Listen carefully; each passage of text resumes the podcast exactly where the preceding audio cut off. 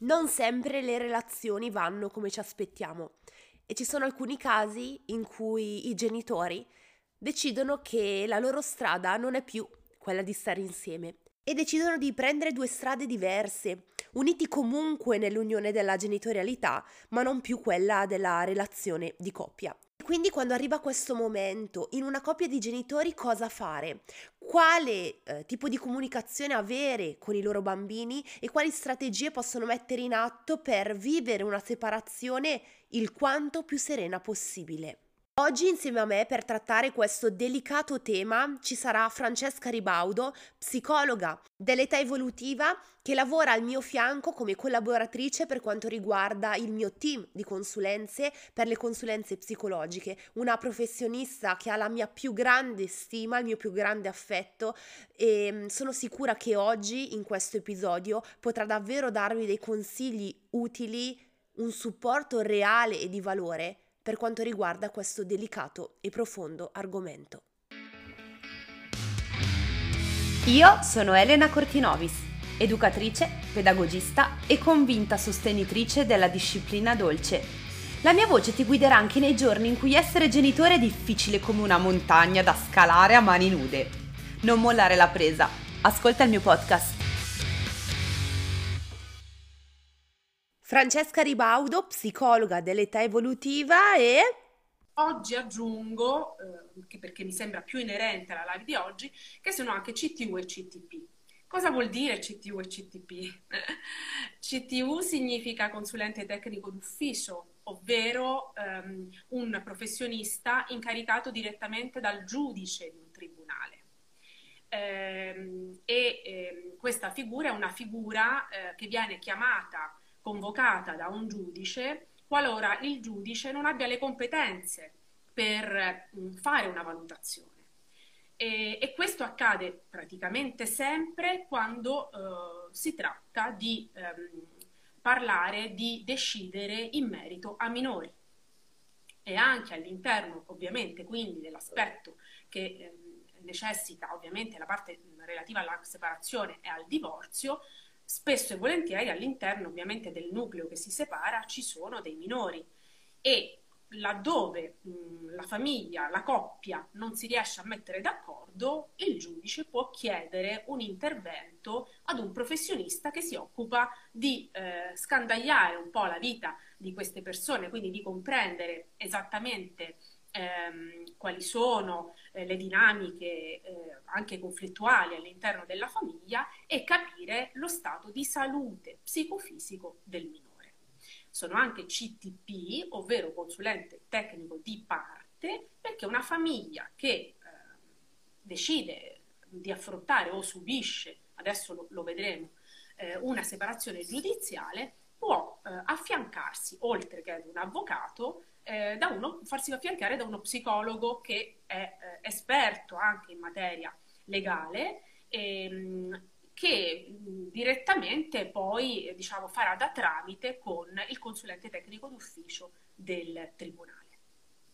Questa è una prima premessa, è un po' nozionistica, però è fondamentale per capire anche a diciamo, quali sono gli aspetti e quali sono le difficoltà laddove una separazione non sia consensuale.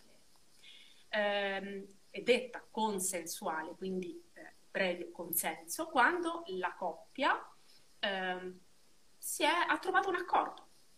Ha trovato un accordo sia a livello familiare, quindi per la gestione dei minori, e sia a livello patrimoniale quando questo accordo non c'è, questa intesa non c'è, eh, uno dei due coniugi eh, può scegliere di avvalersi dell'ultima parola del giudice.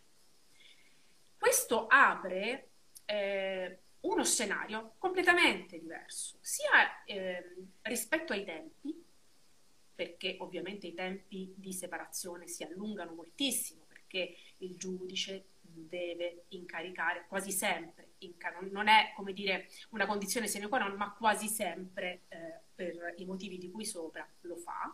Quindi il giudice incarica eh, un CTU, questo CTU presta giuramento, quindi si perde già del tempo perché deve ovviamente presentarsi prima da solo in tribunale, poi convocherà avvocati, i vari consulenti tecnici di parte, la famiglia prenderà tutta una serie di appuntamenti e avrà una finestra che sarà di minimo tre mesi, ma può allungarsi, può allungarsi eh, di altri mesi, in cui eh, inviterà eh, il papà con la mamma e il bambino, la mamma solo con il bambino, il papà con il bambino, andrà a casa della famiglia, ascolterà nonni se c'è da ascoltare nonni, altri familiari di riferimento del bambino o dei bambini, ehm, somministrerà test psicodiagnostici. Ecco, diciamo che mh, verranno presi proprio in carico, eh, la famiglia verrà presa in carico da, questa, ehm, da questo consulente tecnico d'ufficio che alla fine, quando avrà, secondo suo insindacabile diciamo, giudizio mh, esaurito, no? quindi avrà raggiunto, raccolto tutte le informazioni, stilerà una relazione che presenterà al giudice. L'ultima parola resta comunque quella del giudice. Quindi si potrebbe anche sovvertire completamente le indicazioni del consulente tecnico d'ufficio, ma è chiaro che se si appoggia ad un professionista di fiducia, quella relazione ha un peso non indifferente. Questo, in, questo, in tutta questa cornice nozionistica, ovviamente si vanno a inserire i bambini. Ok? Quando faccio questo discorso sembra quasi che voler dire, ma quindi cioè, mi stai dicendo che non mi devo separare? No, assolutamente no, perché è stato verificato, ma questo non soltanto dall'esperienza, ma anche da ricerche scientifiche, che la vera causa delle difficoltà emotive e comportamentali in un bambino non sono determinati dalla separazione, ma dal conflitto. Quindi non è tanto la separazione in sé che può creare un trauma al bambino, quanto ehm, piuttosto avere dei genitori costantemente in conflitto tra loro. Perché questo conflitto, ricordiamoci, non ha inizio quando si decide di separarsi, il conflitto inizia prima e certe volte tanto prima. Sono contenta che sottolinei questa cosa perché forse noi, generazione di genitori di oggi, arrivano da un'idea del genitore che lotta e combatte per stare insieme per il bene dei suoi figli, quasi come se la separazione non fosse vissuta come un fallimento a livello personale nella propria relazione, ma un fallimento anche genitoriale. Se mi separo non riesco più a dare quello che avrei voluto dare ai miei figli. Quindi secondo me è molto bello informare e supportare i genitori verso il se ti separi non sei un cattivo genitore, anzi. Anzi Infatti, eh, dobbiamo tenere a mente una cosa, che è forse poi il fulcro della situazione eh, di cui poi si parlerà oggi. Eh, la coppia è una coppia che rimane tale finché rimane insieme. Dopo eh, la separazione torniamo ad essere individui singoli per un periodo X, per tutta la vita, non lo sappiamo. Quello che rimane indissolubile è la condizione di genitore. Quella, come dire, è davvero stampata con il fuoco nello stesso istante in cui tu dai alla luce tuo figlio. E rimarrai genitore indipendentemente dalla um, situazione eh, familiare, no? quindi da una eventuale separazione, da un divorzio. Eh, la tua figura è immutata. Questo dovrebbe essere centrale all'interno eh, del processo poi di separazione. Si perde spesso il focus, cioè il focus sono i bambini. Spesso si arriva a separazione giudiziale perché non ci si mette d'accordo sull'affido. Ma l'affido, la legge oggi dice che è congiunto, anche quando non si decide nulla, non si va eh, in tribunale, eh, di default oggi eh, il, la prassi prevede un affidamento congiunto in cui si può stabilire o, come dire, eh, tra di noi, semplicemente tra di noi. Si può fare anche una cosa, eh, diciamo, verbale, un accordo verbale o un accordo scritto tra di noi, eh, quindi non è necessario neanche l'intervento di un avvocato. Un avvocato può inserirsi, sarebbe ovviamente auspicabile, è meglio certo. anche in una separazione consensuale che ci, siano, che ci sia una definizione, ma si può prendere un solo avvocato che può, come dire, fare, ehm, se è consensuale, no? stabilire alcune norme ecco, rispetto alla, a, ai bambini, quindi a quello che sarà insomma, poi la, la, la, la, distribuzione rispetto ai giorni, alle, eh, a quello che appunto potrebbe essere poi insomma, un compenso in denaro appunto che viene dato mensilmente, eccetera, tutte quelle questioni lì. Eh, ma indipendentemente diciamo da questi accordi, ehm, l'affidamento congiunto è determinato proprio dall'idea che il genitore rimane tale in quanto tale. Quindi se si ponesse l'attenzione esclusivamente su questo, cioè sulla mia figura di papà e di mamma, cercando, come dire, di pulire, di ripulire l'astio, il rancore, eh, la delusione, la rabbia che ci può essere tra i coniugi per mille motivi che hanno portato alla separazione, questo sarebbe il buon lavoro da fare. A volte invece si trova nel figlio quasi lo strumento di controllo e di potere dell'altro, soprattutto immagino nei momenti in cui non ci si separa perché ci si rende conto che non ci si ama più e quindi prendiamo strade diverse con molta maturità. Poi non so, Francesca, quanti arrivano a questa maturità di separazione, però nella maggior parte dei casi si arriva a una separazione in cui uno incolpa l'altro per XY motivi e quindi penso che la difficoltà anche dei genitori di gestione di questa parte sia come faccio a tenere fuori i miei bambini, come faccio a lasciare al mostro, perché poi diciamocelo, vediamo l'altro come il cattivo che ci ha ferito i miei figli. Quindi penso che dal punto di vista teorico sia molto più semplice di quello che poi è, ma perché le emozioni che viviamo noi, parliamo sempre di emozioni prorompenti dei nostri bambini, ma penso che in questi casi le emozioni prorompenti dei genitori siano potenti.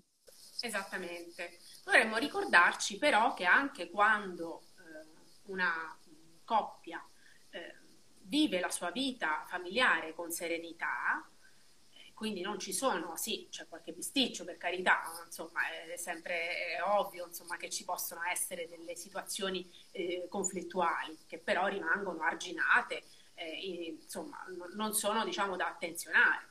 Però anche in quei casi lo stile educativo a volte tra le coppie è differente. Cioè non diciamo una cosa inverosi- inverosimile quando parliamo magari di mamme che hanno un certo approccio con il bambino e che invece il papà no, ne ha un altro completamente differente, magari che, no, eh, diciamo che, che ci ostacola, che si affatica.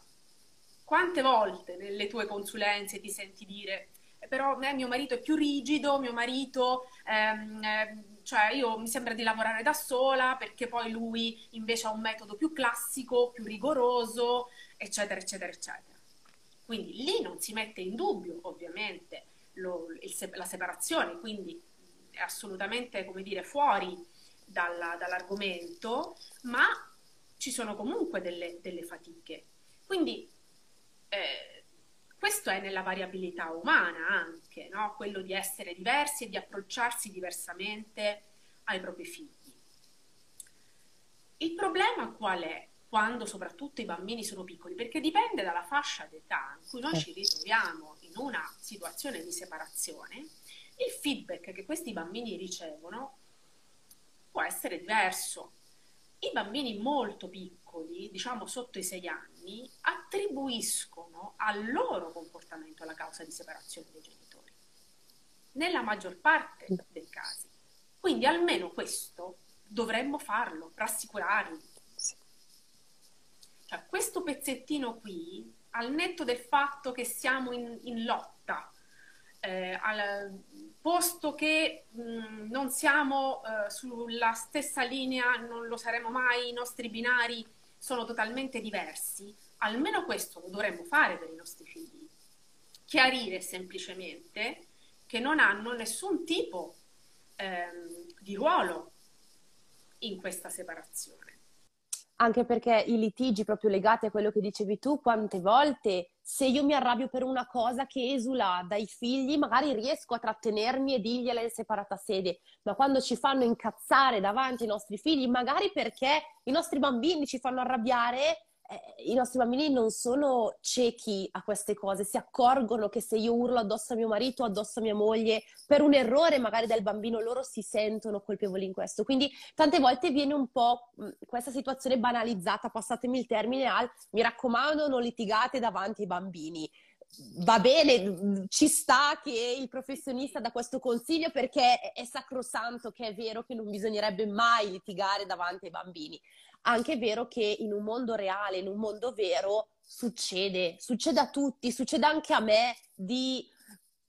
faglielo notare anche se mi rendo conto che forse davanti ai bambini sarebbe meglio non farlo perché siamo umani. Però quello che dicevi tu secondo me è davvero molto molto bello. Cioè se capita non fate finta di niente ma rassicurate i vostri bambini fategli capire che non hanno loro colpe perché crescere con la sensazione di sentirsi in colpa perché i propri genitori non vivono più insieme per colpa loro deve essere davvero molto molto logorante quindi non fatevi una colpa poi correggimi eh, Francesca se sbaglio. Cioè la teoria la sappiamo non litighiamo davanti ai bambini ma se dovesse succedere non iniziate a fustigarvi e dite oddio adesso basta sono il peggiore genitore del mondo.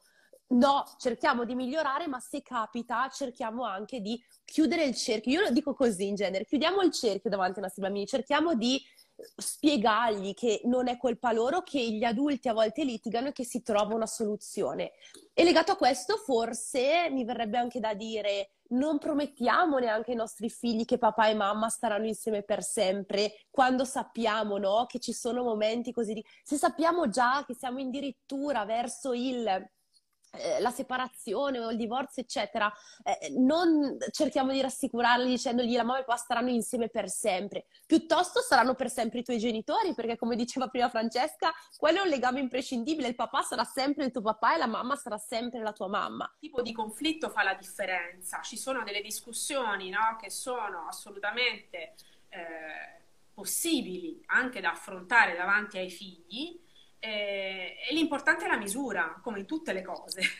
Sì. cioè, la misura fa eh, la differenza tra una lite eh, costruttiva, che può anche dare delle indicazioni ai nostri figli, paradossalmente, piuttosto che una lite violenta in cui non c'è spazio mm, no, per eh, eventuali chiarimenti e, e, lì sì che i, i, i bambini subiscono no, una una visione eh, ovviamente distorta di quello che è mh, la coppia genitoriale. In più, oltre al fatto che loro si sentono responsabili di questa separazione, causa di questa separazione, eh, se capiscono che in realtà non, eh, non, ne fanno parte, quindi i motivi sono indipendenti da loro, ehm, non faranno più quello che spesso ci si trova a vedere mm, in, in queste situazioni, ovvero proveranno a farli riappacificare. Ah, certo. Si prendono in qualche modo la responsabilità. Esatto, alimentando ancora di più da, dalla parte dei genitori il senso di colpa no? di questa situazione perché percepiranno che il bambino fa di tutto per eh, rimetterli certo. insieme e attribuendosi una responsabilità che assolutamente non gli è propria. Quante volte abbiamo parlato di responsabilità e abbiamo detto che i bambini non ne devono avere alcuna quest- sotto i sei anni? Nessuna responsabilità.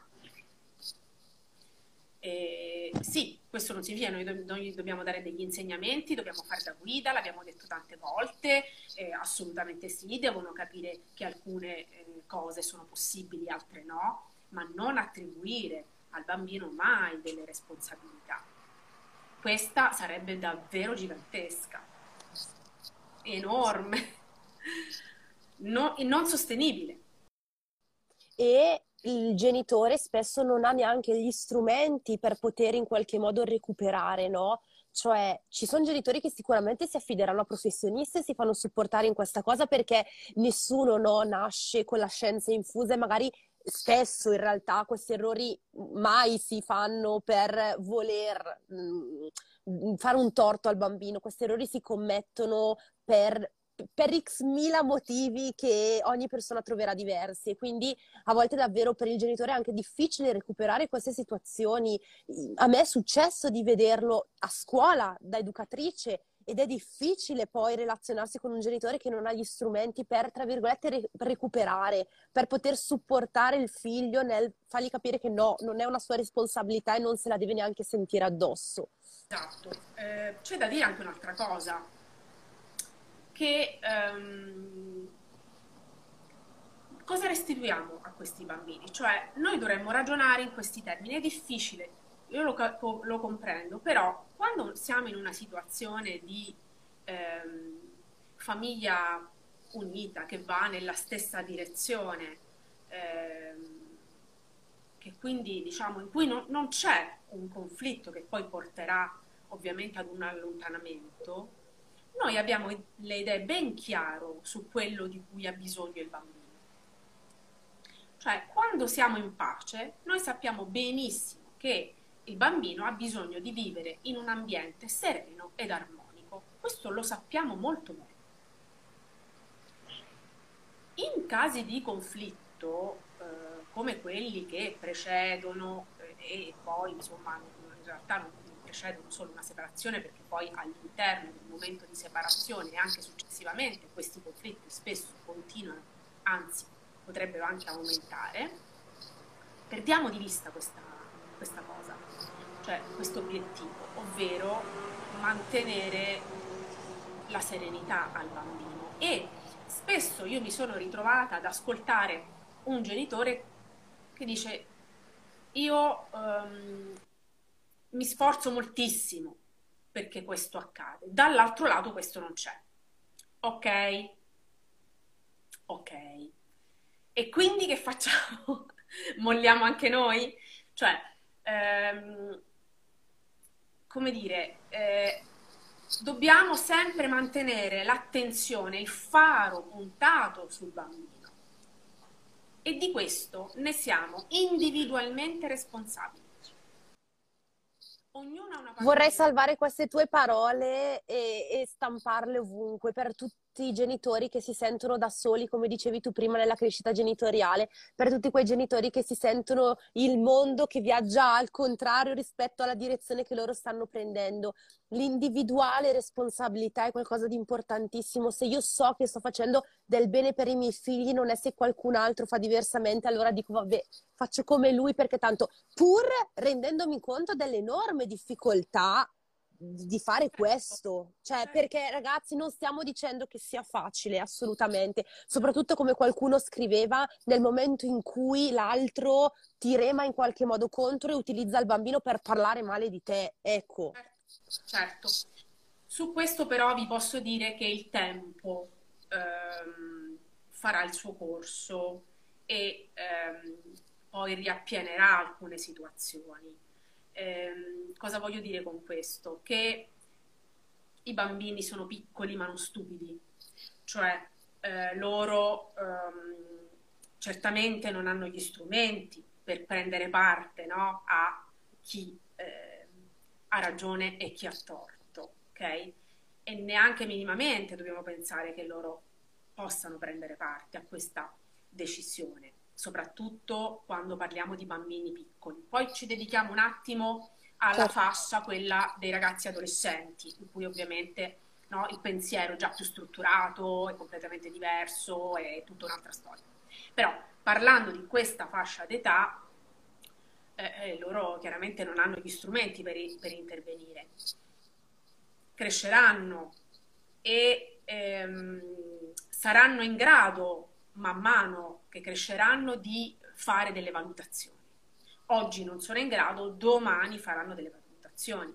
Ed è per questo che dico che ognuno deve lavorare con, la, con coscienza secondo um, il proprio stile educativo, secondo le proprie convinzioni, perché lavorare bene, anche se da soli, è meglio che niente.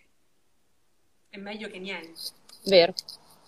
Altra cosa importante, ehm, sul motivo per cui dobbiamo lavorare bene durante il periodo di separazione, ma anche dopo, è che la cosa che io dico sempre, cioè che i genitori sono degli specchi, è davvero tanto, tanto vera anche in casi come questi. Se mi ritrovo a vivere una situazione conflittuale, altamente conflittuale, per anni nella mia vita, io non potrò fare altro che replicare questo modello perché non ho gli strumenti per capire che ci può essere qualcosa di diverso e quindi lo replicherò, ma non solo eh, nelle relazioni sentimentali, ma anche nelle relazioni amicali.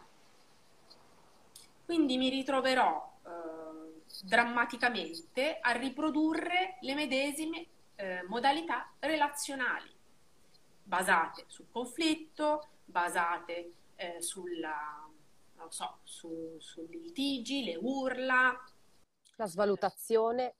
Questo si vede tantissimo, cioè, ma anche su noi stessi, perché ovviamente noi adesso stiamo parlando dei nostri futuri adulti figli, ma noi siamo stati figli e siamo figli a nostra volta e chissà quanti di noi sono cresciuti con queste dinamiche. E magari siamo qua a domandarci perché non riesco, non lo so, a fare amicizia, perché non riesco ad avere magari una relazione sana e tante altre domande che ci facciamo su di noi. Questo non è per dare la colpa ai nostri genitori, ma questo è per dirvi di quanto la nostra infanzia sia impattante sul nostro presente.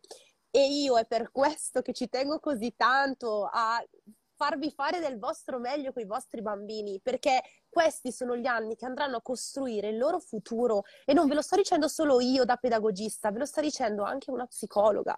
Quindi capite bene che non sono cose che si dicono tanto per dire per vendere corsi o per vendere consulenze. Queste cose sono la verità e sono cose che ci dicono le neuroscienze, gli studi del cervello ci dicono che noi siamo ok, adulti oggi, ma con le basi di quello che ci ha dato la nostra infanzia, nel male, nel bene, ovviamente, da tutti i punti di vista. Poi si può cambiare, si può migliorare, sì, ma che fatica facciamo noi adulti per cambiare e per renderci conto per prima cosa che abbiamo delle fatiche, che magari creiamo, cerchiamo sempre la lite, che cerchiamo sempre la tensione con gli altri.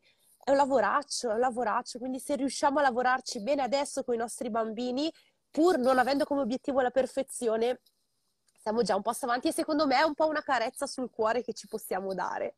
Sì, cioè provare a lavorare per il futuro, che è forse l'elemento più frustrante in assoluto, sì, a volte no, eh, facciamo questo errore di volere per forza risultati veloci ed immediati, però altrettanto vero è che non possiamo pretendere da bambini sotto i sei anni dei feedback immediati, no? Cioè noi lavoriamo perché loro possano avere un futuro sereno, non perché ci dicano, ah davvero, ah grazie mamma, ho riflettuto su questa cosa, è, è corretta.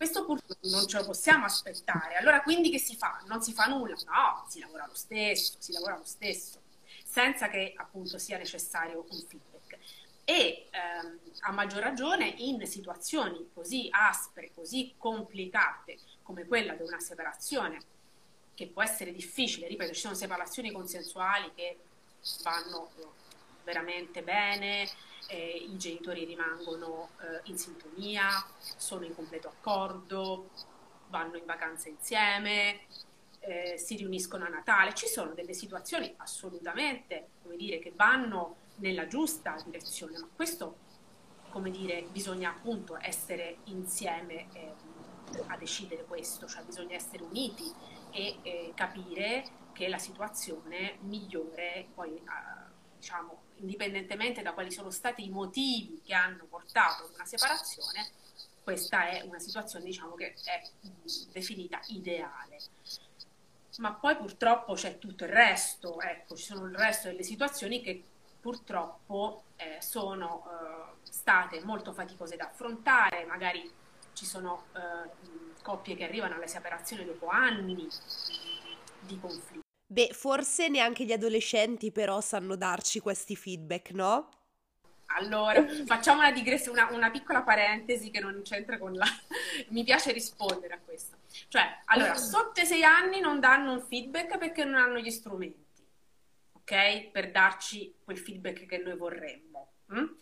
Sopra, quindi gli adolescenti non ce lo danno per partito preso, nel senso che non, non c'è, ehm, c'è una, un'altra idea no, di genitore. Quando si è adolescenti eh, si cerca disperatamente di allontanarsi da questa figura materna e paterna e quindi come faccio per allontanarmi? No? Creo il conflitto, sono io che creo il conflitto, quindi eh, lì il motivo è diverso, ma vi assicuro che sia sotto i sei anni che anche quando hanno 16 anni comprendono benissimo quello che noi gli stiamo dicendo. Poi manipolano l'informazione come gli pare.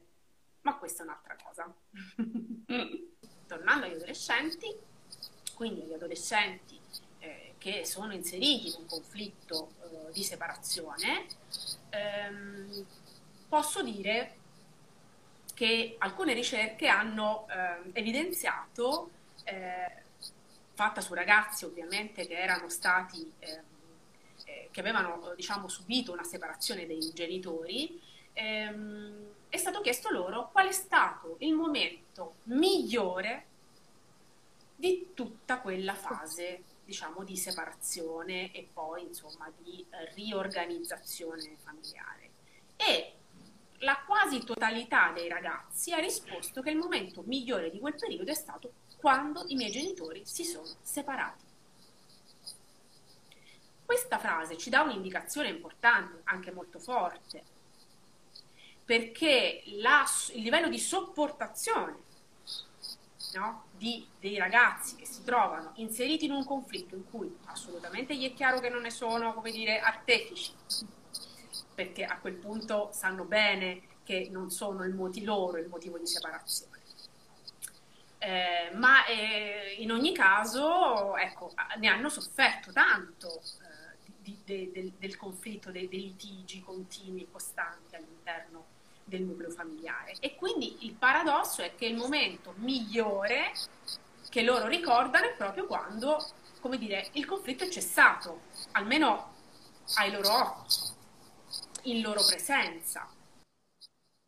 Eh, io sono figlia di separati, eh, i miei si sono separati quando avevo 16 anni e io e mia mamma era una delle classiche mamme che per anni non si sono separate perché eh, per il bene dei figli mm, non si sarebbe mai separata. Quando alla fine si sono separati, mio padre ha dormito la prima notte non a casa nostra, io ho guardato mia mamma e gli ho detto finalmente, dovevi farlo anni fa. E questa cosa mia mamma me la racconta ancora dicendomi quando magari le capita di parlare con amiche che stanno vivendo magari la stessa difficoltà. Lo dice sempre, mia figlia mi ha detto finalmente dovevi farlo prima, che da un lato forse le ha distrutto il cuore, dall'altro però eh, le ha fatto capire proprio di come alla fine la scelta super sofferente, perché la separazione dei miei genitori non è stata per nulla pacifica, eh, però le ha fatto capire proprio di come alla fine io, a 16 anni, quindi con tutte le mie già paranoie esistenziali di un adolescente, ero felice di quella scelta, ero felice che lei avesse preso quella decisione.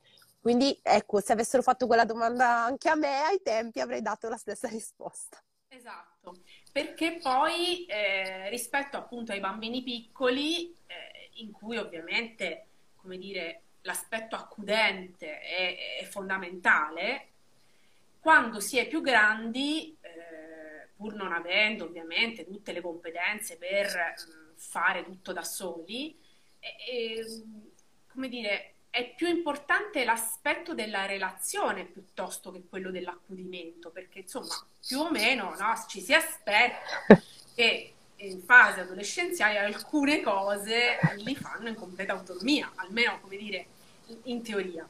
Poi la pratica, lo so che la pratica è sempre quella, insomma, però diciamo sanno fare molte cose. Non hanno bisogno, ovviamente, come può aver bisogno un bambino di 4 anni, di 5 anni, no? rispetto anche proprio all'autonomia quotidiana delle cose insomma, da, da fare. Quindi la differenza diciamo, sostanziale è questa. Ehm, ci sono alternative, no? Potremmo dire quasi in chiusura no? di questa live, alla, cioè a come arrivare alla separazione o a come eh, gestire una separazione senza per esempio arrivare ad una separazione giudiziale, che è quella che vi ho detto nel primo pezzettino, ovvero con un giudice del tribunale un consulente tecnico d'ufficio incaricato dal giudice e gli avvocati e due psicologi, uno di parte all'altro. Quindi è possibile. Esiste per esempio quella che viene chiamata o mediazione familiare oppure affidarsi a un professionista che non ha nessuna ehm, come dire, intenzione di farvi rimettere insieme. Cioè, quando ci, in fase di separazione ci si affida o alla mediazione familiare oppure ad un professionista che eh, lavora nell'ambito delle separazioni e dei divorzi, non c'è l'intento, l'obiettivo è chiarissimo e deve essere chiaro anche alle entrambe le parti. Eh, non siamo qui per avere fare pace di tornare insieme. Cioè, cosa, quella è una terapia di coppia ed è un'altra cosa completamente diversa, possibile, ok? Ma non è questa. Questa è ehm, facciamoci aiutare da una terza parte, che non è un giudice che poi decide, e il giudice scrive e decide, come dire, sentenzia appunto, ehm, ad arrivare eh, ad un compromesso, a più compromessi rispetto a, a quelli che sono i nostri conflitti, soprattutto se riguardano i figli. Quindi una parte assolutamente neutrale, che non ha alcuna intenzione di eh, minimizzare quelli che sono ovviamente le vostre fatiche i vostri conflitti, ma non ha neanche nessuna intenzione di provare a farvi tornare insieme o a dire che l'uno ha più ragione dell'altro. Ma sempre per il bene ovviamente dei bambini, quindi il focus rimane comunque il minore, ci si mette, come dire, attorno a un tavolo, anche virtuale ormai, eh, per definire quali sono i punti sulla quale siete maggiormente in contrasto e capire se riusciamo ad avere, attraverso la mediazione appunto di un professionista, riusciamo ad arrivare ad una soluzione che sia la migliore per il bambino e penso che economicamente ne valga molto più la pena un mediatore familiare che una giudice. No, lo sottolineo perché? Perché quando parliamo di supporto professionale la prima cosa è ma io non ho i soldi. Ma tutto il tram tram che ci ha raccontato prima la Francesca Ribaudo del costi giudice... Enormi, del... Costi enormi.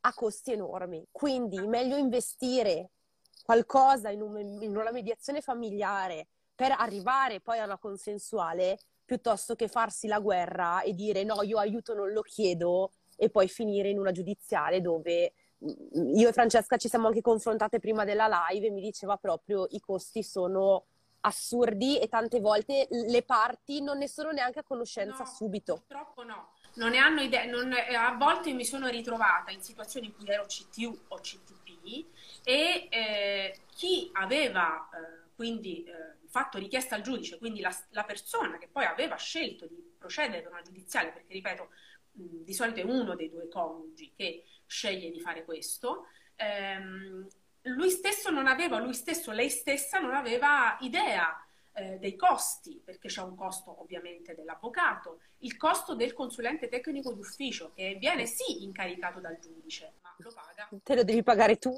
Sì così pure come anche eh, gli psicologi che fanno da consulenti tecnici di parte, poi li devi pagare tu. E i costi sono, diciamo, molto importanti, ma quando vi dico molto importanti vi parlo di cifre che arrivano fino ai 10.000 euro. Quindi, perché metti l'avvocato, il, lo psicologo di parte, il CTU, insomma, mh, sono costi molto, molto importanti. E quindi sono tutte valutazioni ovviamente che, eh, che, vanno, che vanno, fatte certo. per eh, capire se davvero quella è la strada giusta. Insomma, sono tanti, secondo me, i pensieri e secondo me la parte più difficile per mettere in pratica quello che ci siamo detti oggi, soprattutto per quanto riguarda la parte dei litigi tra genitori, è l'assumerci la, diciamo, responsabilità delle nostre azioni anche in circostanze in cui vorremmo solo sprofondare o vorremmo scappare o vorremmo parlare di tutto tranne che di questo. Ehm sono situazioni secondo me nella quale il lavoro su noi stessi sia ancora più importante rispetto che a qualunque altra parte, ma ci tengo anche a sottolineare una cosa, è vero, è difficile, è vero, è dura, è vero, a volte tutti ti remono contro, ma se è la scelta giusta per te, non rinunciare solo per paura, perché se si arriva a questo pensiero, forse è giusto cercare il supporto giusto per però poi vivere meglio il tuo domani, perché non siamo più come 30 anni fa, 40 anni fa, obbligati a stare per sempre insieme a una persona solo perché ormai l'abbiamo scelta, ma prendere in mano un po' le redini della nostra vita e prendere una decisione con consapevolezza e razionalità, soprattutto quando abbiamo dei bambini, quindi nei loro confronti. Esatto, sì, è chiaro che questo, eh, cioè, il discorso di oggi vale quando ci sono dei minori, quando i minori non ci sono, le separazioni sono sempre diciamo, meno complicate. Certo. Si parla solo di soldi lì. Esatto, è solo un discorso patrimoniale e laddove si sia trovato un accordo di tipo patrimoniale poi le persone potrebbero anche non vedersi mai più, sì, quindi completamente vero. allontanarsi e fare completamente un'altra, no? certo. andare da un'altra parte, quindi proprio è, è, chiaro che è diverso, ma proprio in virtù del discorso che facevo all'inizio, cioè che genitori si nasce e si resta, Ah, sì. Mentre eh, coppia no. E, e questa è la grande differenza, enorme differenza tra appunto una separazione con figli e una separazione senza figli. Sì. Del contenzioso spesso è anche, come dire, la gestione, non solo quindi lo stile educativo, ma anche la gestione dei figli eh, dopo la separazione eh. qualunque sia, consensuale o, o, giudiziale che sia. Insomma, ecco. Quindi la certo. gestione certo. dei figli, eh, ma proprio anche le, le visite, quindi eh, decidere quando eh, il bambino eh, andrà dall'altro genitore. Eh, sì. Quindi quale sarà la casa di elezione, quindi dove risiederanno i bambini e qual è la casa che li accoglierà eh, successivamente, certo. quanti giorni, fare una programmazione una programmazione io la suggerisco sempre, anche quando la separazione non è conflittuale, è bene, ma sempre per il bambino, non, non fare quella cosa del tipo oggi, oggi sono libera, oggi vengo e, e, e, e ti passo a prendere. Eh sì. No? Per carità, ogni tanto è anche bello per il proprio figlio, ma eh, se fatta con sistematicità disorienta tantissimo i bambini e quindi sarebbe importante fare una bella programmazione tra genitori in cui si stabilisce esattamente quando eh, il bambino andrà eh, con l'altro genitore e ad esempio ci dormirà anche, certo. piuttosto che le vacanze, piuttosto che eh, i periodi in cui eh, di festività, insomma, ecco, fare una pianificazione è sempre auspicabile perché il bambino, ma questo in tutte le cose, che, che conosce il suo futuro sarà un bambino più sereno. I bambini ehm, messi nelle situazioni di completa novità e calati, proprio fiondati, no? in una situazione nuova, per istinto reagiscono difendendosi, no?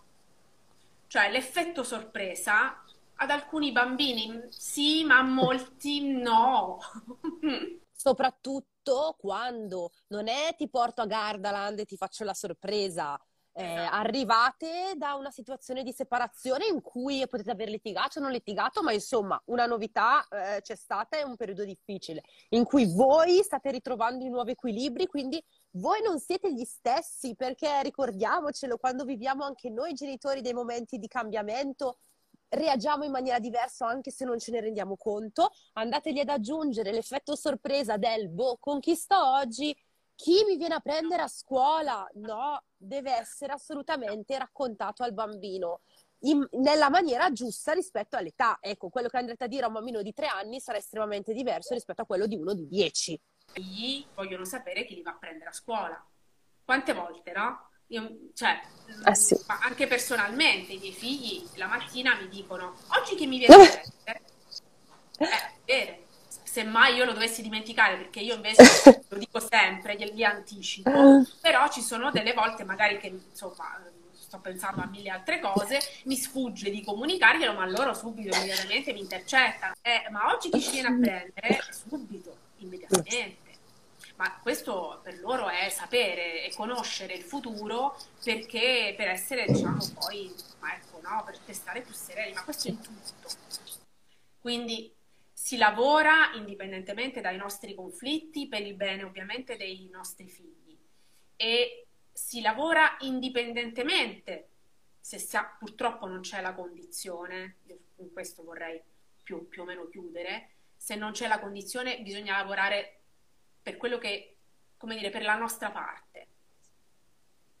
Non mollare in questo senso, eh, perché poi i bambini cresceranno e faranno la, la, le loro considerazioni e la loro tara, la faranno da sé. Noi facciamo il nostro, chi, l'altra parte farà la, la sua parte. Sul piatto della bilancia, prima o poi i nostri figli ci mettono. Adesso no, ma arriverà il momento in cui ci metteranno sul piatto della bilancia. Penso che eh, sia un bel pensiero questo. È la cruda, sì, purtroppo una cruda però sì. realtà. Eh, perché sì. Eh, eh, ahimè, è così. Il senso di colpa verso i figli per la decisione della separazione. Il senso di colpa, eh, purtroppo, noi ce lo portiamo dietro per qualunque cosa, diciamoci la verità. Cioè, soprattutto le mamme sono afflitte quotidianamente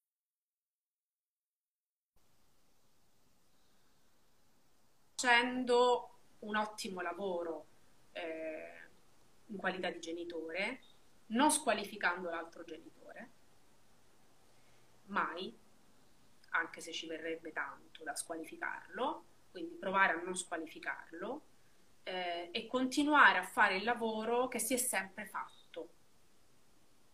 La restituzione che, che ti darà tuo figlio è una restituzione eh, positiva, che stai facendo un buon lavoro. Lo, il senso di colpa, ripeto, è atavico nelle donne, ahimè. Quindi un pochino ci si fa pace, un pochino ci si lavora. Ci facciamo i sensi di colpa per tantissime cose, magari anche piccoline, non, non, sentitevi in colpa per sentirvi in colpa, per esatto. favore, in questi casi, perché se no non ne uscite mai più. Non ne usciamo, non ne usciamo, facciamo invece, lavoriamo e facciamo quello che è giusto fare indipendentemente dalla situazione che noi stiamo vivendo. Quindi cosa farei per mio figlio al netto di tutto quello che mi sta succedendo attorno? Che cos'è importante che io faccia per lui? Questo è il pensiero, no? Io Francesca ti ringrazio davvero tantissimo per averci dedicato il tuo tempo e per aver aperto delle riflessioni su un tema che facile non è, anche perché ovviamente ogni famiglia lo vivrà in maniera estremamente diversa e ogni bambino è diverso. Bene, grazie mille. Ciao, ciao grazie, ciao ciao.